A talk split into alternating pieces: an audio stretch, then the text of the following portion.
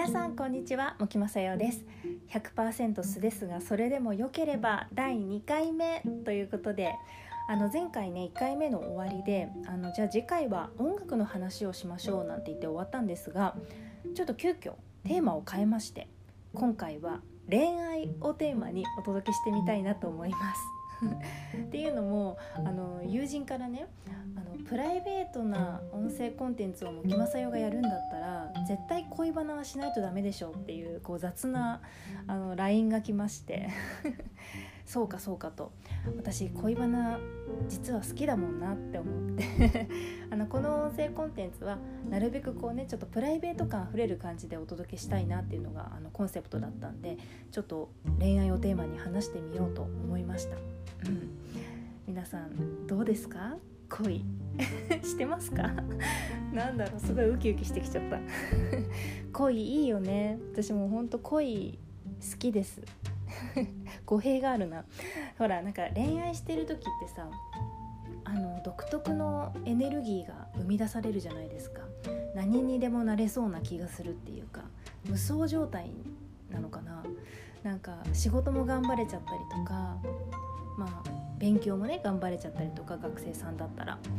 本当何でもできちゃう気がするから。であの風景もすごい普段の風景がすごく美しく見えたりとか するよね。そうもうほんとなんか自分の心の目でどれだけ世界を見てるんだろうっていつも思ってたけど恋愛するとさこれだけ今まで普通に暮らしてた風景がこんなに綺麗に見えるなんてなんて私はこう自分の心の目を通して、まあ、心のフィルターを通して世間を見てるんだろうってね結構思ったりもしたほど。そうまあそれだけね左右されますよね。結構ね私恋愛するとちょっとつ盲信派なんですよ。もう好きってなったらバーっていっちゃうタイプで。あのまあ、その分すごいエネルギーが生み出されるからなんかいろんなこと頑張れちゃうんですよね。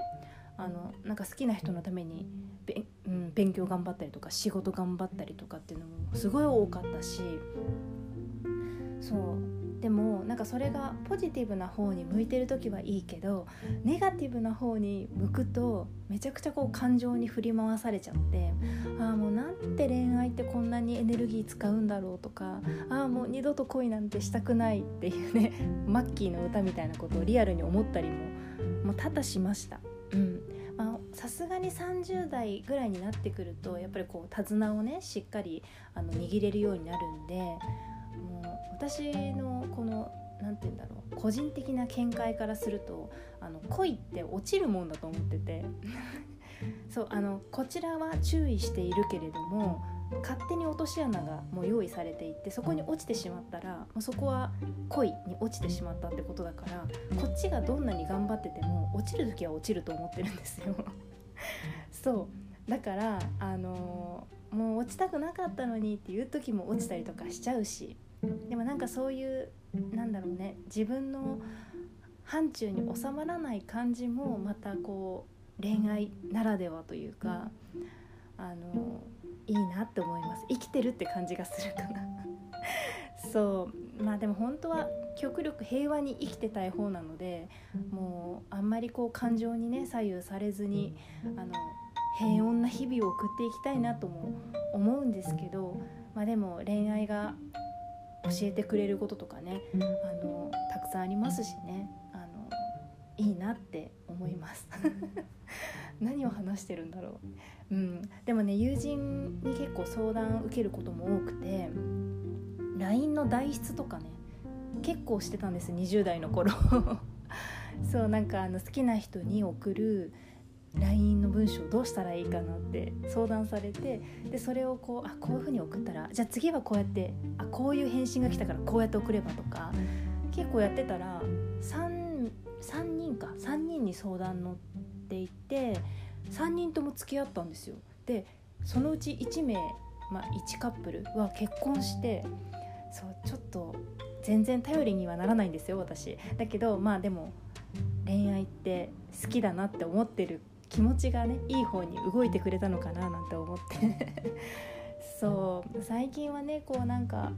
あのコロナ禍でなかなかみんなと恋バナもする機会がないですけどまたお酒を飲んでね話したいななんて思ってる今日この頃です。そう。まあほんと恋愛はみんないいよ。楽しんでやっていこうね。な終わり方だよ。N 子ちゃん N 子ちゃんね。あの LINE くれた N 子ちゃんありがとうございます。お題。あの皆さんもこの「もきまさよの」あの100%素ですがそれでもよければはあのこんな感じでゆるっとお届けしてますのでもしあの語ってほしいお題などなどがあれば送っていただければ私がとても嬉しいです。ありがとうございました今日も。じゃあぜひ3回目も聞いてください。